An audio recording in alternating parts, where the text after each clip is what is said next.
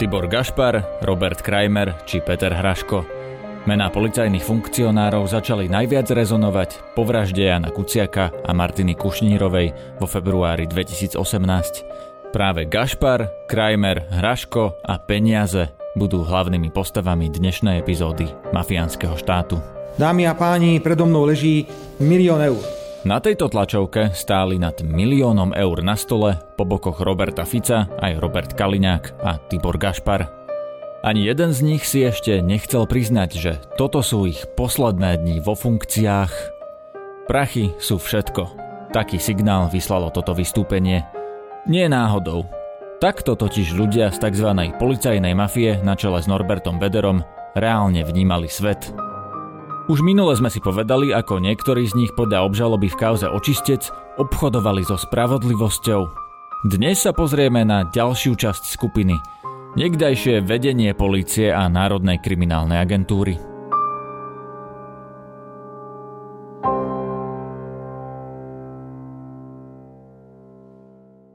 Tlačovka s miliónom na stole ešte viac povzbudila množstvo protestujúcich v uliciach.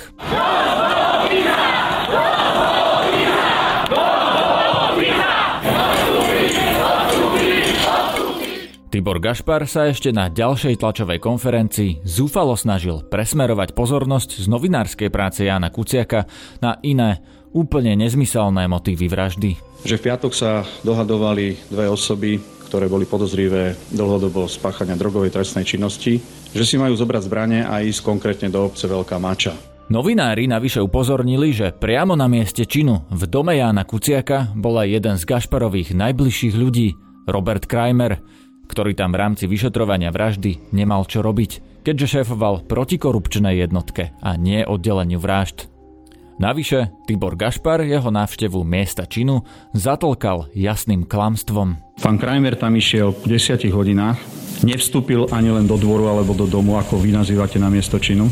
Na záberoch televízií zreteľne vidno, ako Robert Kramer vchádza do dvora domu obetí. Na dvor však Kramer predsa len vošiel, sú na to dôkazy a opozícia mala hneď ESO v rukáve na usvedčenie policajného prezidenta z klamstva. Ja sa pýtam, to je plod dvora? To je plod do domu, alebo to je iba tak plod nejakého susedného domu?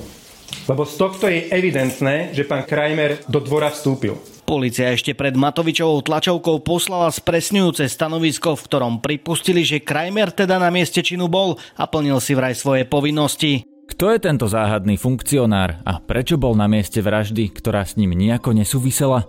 Pokračuje reportérka investigatívneho oddelenia Aktualit Anna Mária Demeová. O Robertovi Krajmerovi písali naši kolegovia už v minulosti. Písali konkrétne o jeho manželke ešte v roku 2017, čiže ešte pred vraždou Jana Kuciaka. Počujete dobre. Aktuality SK písali o jeho manželke. Mala totiž veľmi pozoruhodné biznisové prepojenia a písali o tom, ako sa pani Krajmerová vlastne ocitla v predstavenstve spoločnosti Kúpele Trenčianske teplice. A zaujímavé to bolo vtedy tým, že väčšinovým vlastníkom tej firmy bola spoločnosť Begram, ktorá v tom čase patrila Zoroslavovi Kolárovi a Klaudii Kolár. A pritom vlastne tiež eh, Zoroslav Kolár sa v minulosti objavil na mafiánskych zoznamoch, teraz je pravoplatne odsudený, lebo uzavrel dohodu o vine a treste s prokurátorom pre iný prípad. Aj vtedy vlastne už sa... Podnikal s Bederom, treba povedať, no, Kolár no, priamo. Aby sme to doplnili, teda vlastne tá informácia, ktorá sa týkala Márie Krajmerovej, súvisla aj s tým, že vyše 20% akcií tých trenčanských kúpeľov držal Norbert Beder. Čiže aj tam vlastne sme už mohli tušiť určité spojenie medzi Robertom Kramerom a Norbertom Bederom. No a o Norbertovi Bederovi písal priamo Jan Kuciak. A existuje silné podozrenie, že nitrianský oligarcha spolu s Marianom Kočnerom spolufinancoval sledovanie novinárov vrátane Jana Kuciaka. Krajmerová prítomnosť na mieste vraždy však ani zďaleka nebola jediným podozrením okolo šéfa protikorupčnej jednotky NAKA – Jedným z poznávacích znakov vtedajšej elity bol aj život nad pomery. V aktualitách je expertom na skúmanie majetkových pomerov Martin Turček. Robert Kramer je známy svojim podozrivým majetkom. Myslím, že jeho žena mala na seba napísanú veľmi honosnú chatu, ktorá získala 100 tisícovú dotáciu z hospodárskej platobnej agentúry. Čiže ešte aj tie agrodotácie e, bederovské, aj tie skončili vlastne u Krajmera tiež.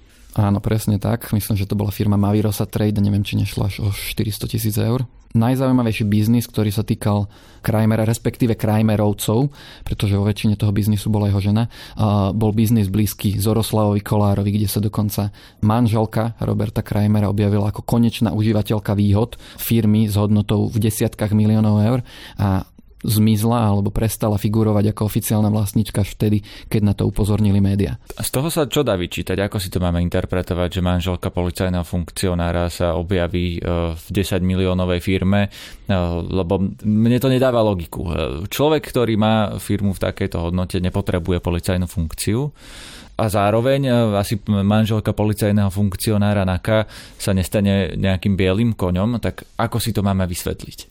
Vysvetľujem si to ako zbližovanie policajných funkcionárov a ľudí, ktorí mohli mať záujmy u týchto policajných funkcionárov. Pokiaľ viem, nie je v tejto veci vedené nejaké konkrétne trestné stíhanie voči Krajmerovej ani nič podobné, čiže nemáme detailné vysvetlenie toho, čo sa dialo, ale v RS Smeru bolo bežné, že funkcionári mali nejakým spôsobom biznisovo blízko k podozrivým podnikateľom. Podobným spôsobom mala firmu manželka poslanca Smeru Antona Stredáka s Bederovou manželkou. No a dnes po zverejnení obžaloby v kauze Očistec už vieme, že Roberta Krajmera policia a prokuratúra podozrievajú a svetkovia ho usvedčujú z viacerých trestných činov policajnej mafie. Jeho úloha v štruktúrach tejto organizovanej skupiny bola zrejme ešte väčšia, ako by sme čakali z titulu jeho funkcie. Oficiálne bol totiž jeho nadriadeným na polícii šéf NAKA Peter Hraško. V Bederovej skupine to ale pravdepodobne neplatilo. Pokračuje naša reportérka Laura Kelová, ktorá od začiatku sleduje vývoj kauzy očistec. Z tých popisov skutkov a z tej obžaloby vyplýva, že vlastne Kramer s Hráškom boli v podstate na jednej úrovni, ak nie vôbec e, Kramer v podstate nad Hráškom. A to zrejme aj z toho dôvodu, že Kramer priamo e, vedel riadiť a vedel sa rozprávať s tými svojimi podriadenými e, Žáčik, Bobocky a tak ďalej, Bistak. A v podstate Kramer sa vyskytuje v mnohých týchto kauzách alebo v mnohých týchto skutkoch ako človek, ktorý buď teda poveril svojich podriadených, e, choďte za týmto podnikateľom, povedzte, že dá sa to vybaviť za toľko a za toľko. O tom vlastne hovoria svetkovia, to nehovorím ja, to sú parafrázy z obžaloby. Takže ešte raz, Šéf protikorupčnej jednotky NAKA posielal svojich podriadených policajtov, aby vyberali úplatky. O tomto druhu výpalného, aby policia nestíhala niektorých podnikateľov, sme hovorili už minule. Tí páni, ktorí sa predstavili ako policajti, pýtali si 20, 30, 40 tisíc. Ako fungovala tá policajná mafia? Čo vlastne chceli tí ľudia za tie úplatky? Alebo e, ešte, keď to postavíme opačne, za čo si vlastne policajná mafia pýtala úplatky? Áno, správne sa pýtaš, pretože ono to podľa tej obžaloby fungovalo uh, rôznymi smermi. Buď teda tak, že za úplatky sa dali vybaviť veci, teda ak mal nejaký podnikateľ alebo podnikateľka problém a poznali niekoho z tejto presne sféry policajnej alebo z bezpečnostných zložiek, tak si vedeli za úplatky, za tzv. poďakovanie niečo vybaviť. Tak napríklad Ľudovit Máko spomína, že jeho známa mala problém uh, s nejakými pozemkami a teda ľudia z eh, vtedajšieho policajného zboru okolo Krajmera, okolo Hráška a ich ďalší kolegovia mali postrašiť ďalšieho nejakého podnikateľa, ktorý údajne robil tejto Makovej známej problémy. Ono sa to údajne teda reálne stalo. Vypovedajú o tom aj tí samotní policajti, že založili nejaký spis, boli niekoho vypočuť a teda postrašili niekoho, problémy ustáli. A to za to naozaj vyzerá ako mafiánske praktiky z 90. rokov, keď prídu nejakí silní chlapci a e, niečo povedia, že pozor, e, toto je náš človek s tým neradno mať problémy, ale v tomto prípade to robili policajti. Áno, áno, namiesto svalov a hrubých krkov a, a možno nejakých reťazok na krku mali skôr e, pečiatky od policie a papier s hlavičkami policajného zboru Slovenskej republiky, čo teda tiež môže zbudzovať u niektorých podnikateľov naozaj veľký strach, že niekto za tebou príde a povie, že musíš ísť vypovedať, riešime vás alebo riešime nejaké podozrenia a človek sa automaticky akože môže oprávnene vystrašiť alebo zľaknúť. A tento príbeh, ktorý ja spomínam, tak tiež vlastne potom v závere uh, bol ukončený tak, že, že tá údajná známa, alebo teda kamarátka Ľudovita Máková aj uh, zaplatila peniaze, ktoré si potom policajti medzi sebou rozdelili. A keď sa vlastne pýtaš aj na opačný mechanizmus, tak sú v obžalobe kauzy očistec zaznamenané aj také prípady, že policajti, napríklad pán Bisták, pán Žáčik a, a ďalší, ktorí už sa k tomuto všetkému priznávajú. To sú podriadení tých policajných funkcionárov, e, čiže tá základňa, ten najnižší stupeň už nie riadenia, ale výkonu tej skupiny, e, tej policajnej mafie v tom očistci, áno? Čiže nad nimi boli ako keby Slobodník e, a tí ďalší. Áno, áno, po väčšine teda Krajmer, Hraško, Slobodník a tak ďalej. Mnohí z tých vlastne v úvodzovkách pešiakov sa, sa naozaj priznávajú, už majú ukončené vlastne svoje prípady a hovoria aj o tom, že sami niekedy dostali e, do ruky papiere a boli poverení nejakým svojim nadriadeným, choď za týmto podnikateľom, povedz, že ho vyšetrujeme a že sa to dá nejako vybaviť. Takže sú zaznamenané aj také prípady, že prišli, ja neviem, za nejakým trenčanským podnikateľom, povedali, že je v problémoch, že policia na ňom pracuje a dá sa to vyriešiť napríklad za 10 tisíc eur. Hej. A takýchto prípadov je niekoľko. Všetky sú zdokumentované v tej obžalobe, čiže my vieme aj menovať, že kto sú títo podnikatelia, ktorí zaplatili? Vieme menovať, e, nebudeme zatiaľ menovať, lebo ide o pomerne súkromné osoby.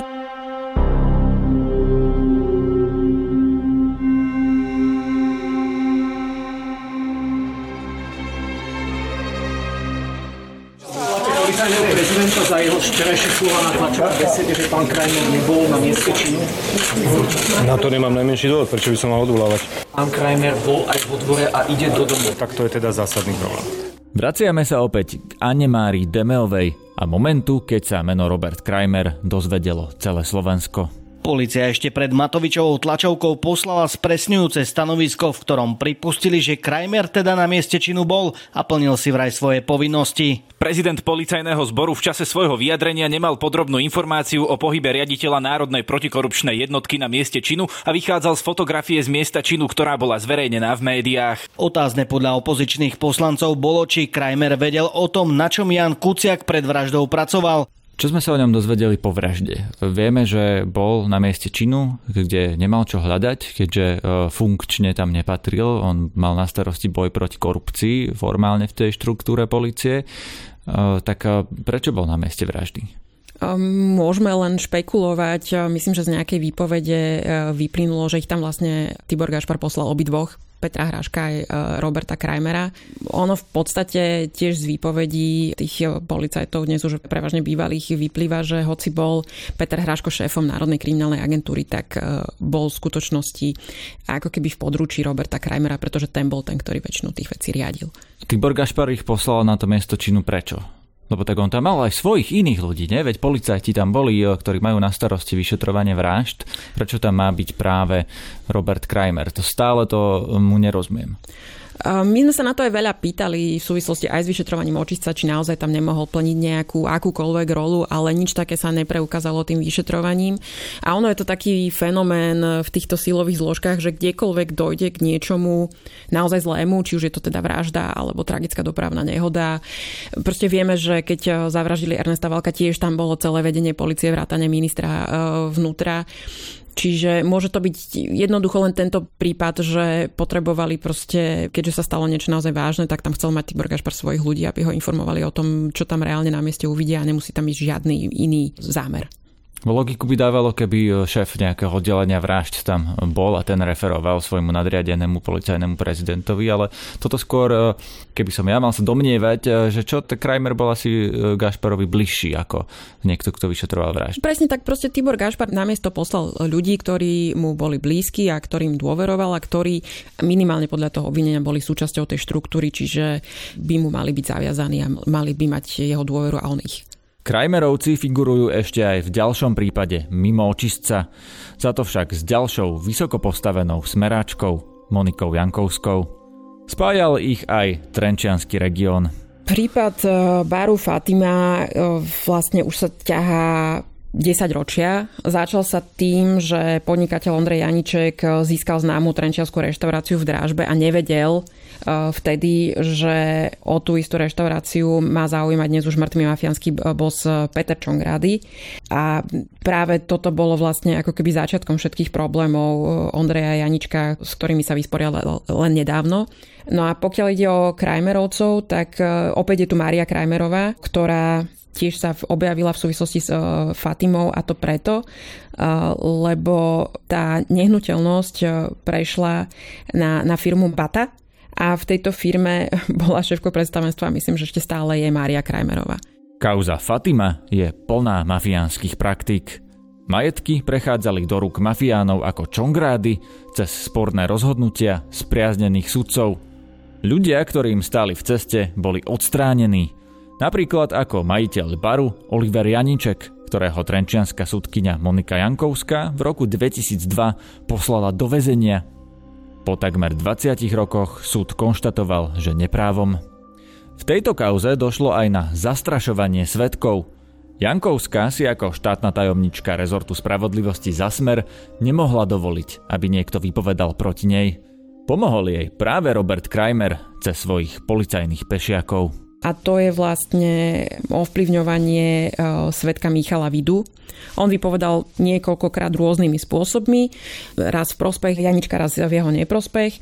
No a práve tá výpoveď, ktorá bola e, v prospech Moniky Jankovskej, kde sa jej on na video ospravedlnil a vlastne odvolal všetky svoje predchádzajúce tvrdenia, e, mala byť výsledkom nátlaku, ktorý na ňo mali vyvíjať práve Jankovská a jej svat Kramer tu mal zohrať tiež určitú rolu, pretože on mal vlastne zabezpečiť policajta, ktorý na, na tohto svetka čakal, povedali si heslo a potom vlastne prebehla celá tá spolupráca, ktorá vyústila do toho videa, kde sa svetok ospravedlňuje Monike Jankovskej.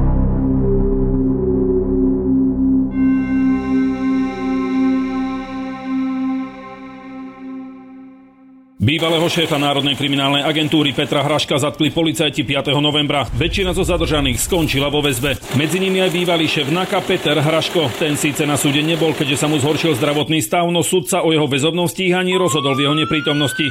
Tento mal spolu s ďalšími obvinenými šokujúco na miesto boja proti zločinnosti prejsť na druhú stranu a sami si mali zločineckú skupinu vytvoriť. Ďalšie meno, ktoré zaznieva, Peter Hraško, riaditeľ Národnej kriminálnej agentúry, tiež spolňa jedno zo základných kritérií nielen Bederovskej, ale v podstate akejkoľvek inej mafie. Život nad pomery. Expert na podozrivé majetky Martin Turček. Aj pri Hraškovi sa objavili podozrivé majetky, ktoré však nenapísal na seba. Býval v dvojici domov v blízkosti Bratislavy, ktoré boli napísané na jeho vtedajšiu partnerku. Obidva boli kúpené bez akejkoľvek hypotéky.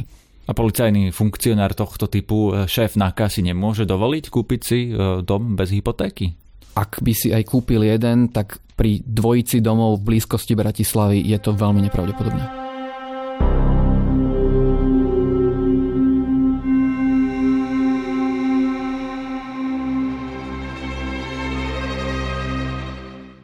Vražde Jana Kuciaka a Martiny Kušnírovej sa policajní funkcionári stále držali v systéme, a to dokonca dlhšie ako ich garanti Robert Fico a Robert Kaliňák. Aj preto som sa rozhodol, že na funkciu podpredsedu vlády a ministra vnútra rezignujem.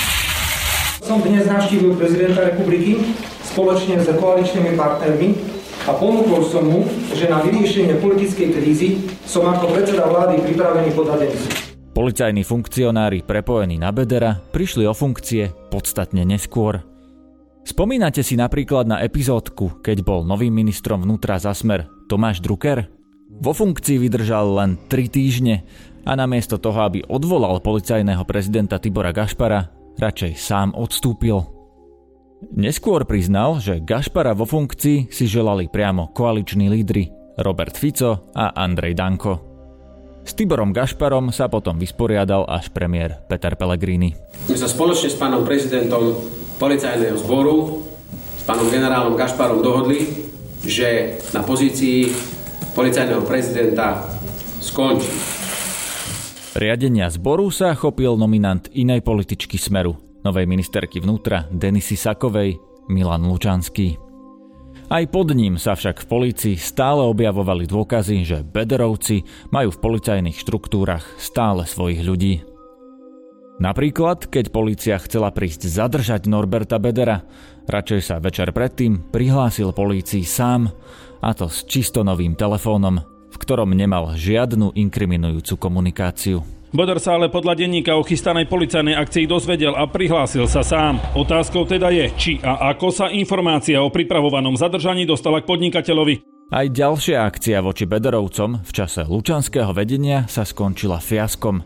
A to v kauze, kde išlo o skutočne veľké peniaze, a v ktorej dnes Norbert Beder čeli obžalobe z viac ako 80 skutkov. Na jeseň 2019 sa chystala prvá akcia e, dobytkár, ale bola zmarená, pretože informácie unikli z prostredia polície k tým hlavným podozrivým. Takže Čo to potom... znamená, že bola zmarená? Že ja neviem, kúkala, či tam neprišli, zastavil to niekto v polícii, alebo... Bolo to tak, že vlastne chystala sa policajná akcia a mali prísť ľudia, ktorí mali mať na sebe proste nahrávacie zariadenie, mali sa rozprávať s tým človekom, ktorým písal ten projekt, aj s tým lobbystom tom, ktorým to mal celé vybaviť, ale už aj podľa toho správania sa pochopili, že tí ľudia o tom vedia, že, že policia niečo vyšetruje a začali si dávať pozor, prestali odpisovať, nekomunikovali, takže evidentne bolo jasné, že, že vedia, čo sa deje a že si musia dávať pozor.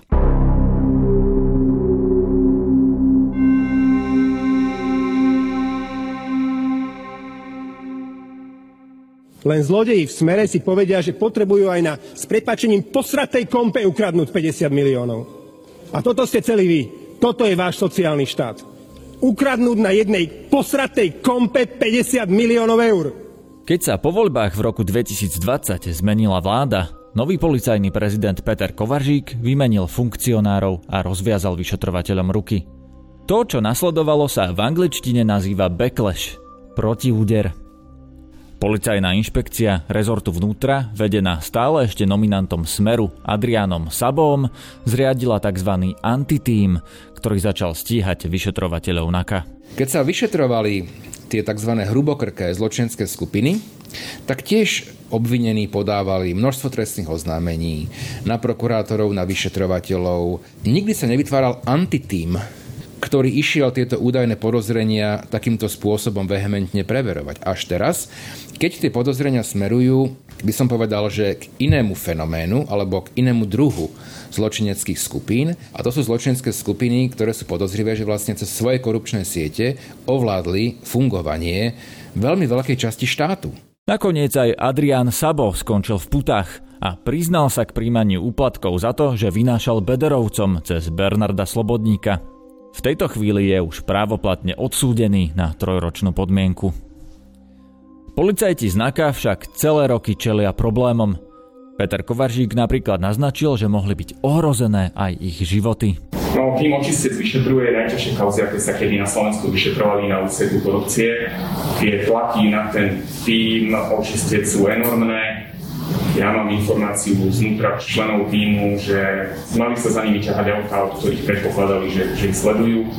Mám informáciu o tom, že sa povolili kolesa, trikrát sa povolili kolesa na jednom vozidle členov týmu. Tí chalani, to je partia, ktorá je naozaj naučená robiť závažné veci a nezlaknú sa len tak tlaku, ale úprimne vám poviem, že musia pracovať pod takým tlakom, s ktorým sa v živote pri, pri organizovanom zločine nestretli a tlak doľahol priamo aj na policajného prezidenta Petra Kovaržíka. Vojna v polícii medzi policajnou inšpekciou, SIS a generálnou prokuratúrou na jednej strane proti NAKE a špeciálnej prokuratúre na druhej strane ho nakoniec stála funkciu. Krajská prokuratúra v Bratislave, ktorá je podriadená tej generálnej, ho totiž obvinila z trestných činov – Konkrétne zo zneužitia právomoci verejného činiteľa a marenia spravodlivosti. Za to, že pozastavil zásah policajnej inšpekcie proti dvojci svetkov, ktorých výpovede nakoniec viedli až ku kauze očistec. Chcem vám oznámiť, že som dnešného dňa doručil na ministerstvo vnútra svojmu nadriadenému žiadosť o skončenie služobného pomeru. Nový policajný prezident Štefan Hamran má však ešte tvrdšiu ruku – a vyšetrovateľov kauzy očistec sa nielen zastal, ale niektorých aj povýšil. Medzi tým sa však vyšetrovatelia stali obvinenými a museli znášať politické útoky aj z vládnej koalície. Treba bojovať proti tej Ficovej mafii, ktorá tu bola, ktorá tu ukradla tento štát a ktorá si tu nás privatizovala spravodlivosť. To, čo tu dodával Bodor s Gašparom a so všetkými týmito uh, lotrami, tak to, čo sme boli svetkom.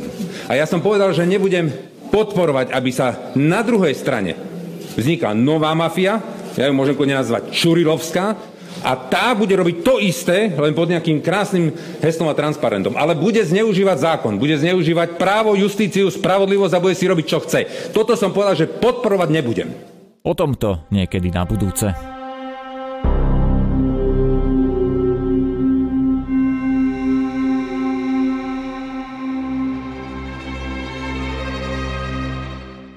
Robert Fico, namiesto toho, aby sa od trestne stíhaných členov organizovanej skupiny Bederovcov dištancoval, im dokonca ponúka politickú kariéru. Ja pozývam Tibora Gašpara do politiky. Ja ho pozývam. Nechám ho teraz, aby si vyriešil svoj problém, pretože jeho obvinenie je nezmyselné a skončí zrušením. On bude úplne oslobodený a takto budú oslobodení všetci. Kajetan Kičura, Tibor Gašpar, Norbert Bodor, Dušan Kováčik, všetci budú oslobodení, lebo to je všetko vymyslené. Pointa je totiž v tom, že svetkovia z nižších úrovní tejto skupiny, ako Ľudovít Mako a Bernard Slobodník, nesvedčia priamo proti Robertovi Ficovi či Robertovi Kaliňákovi. Oni osobne boli len na stretnutiach s Bederom a Gašparom. Ak by niekto mohol zo zapojenia do zločinov inkriminovať priamo vysoko postavených politikov, boli by to práve Norbert Beder a Tibor Gašpar. A môžeme si len domýšľať, že práve preto si ich smer takto hýčka a opatruje.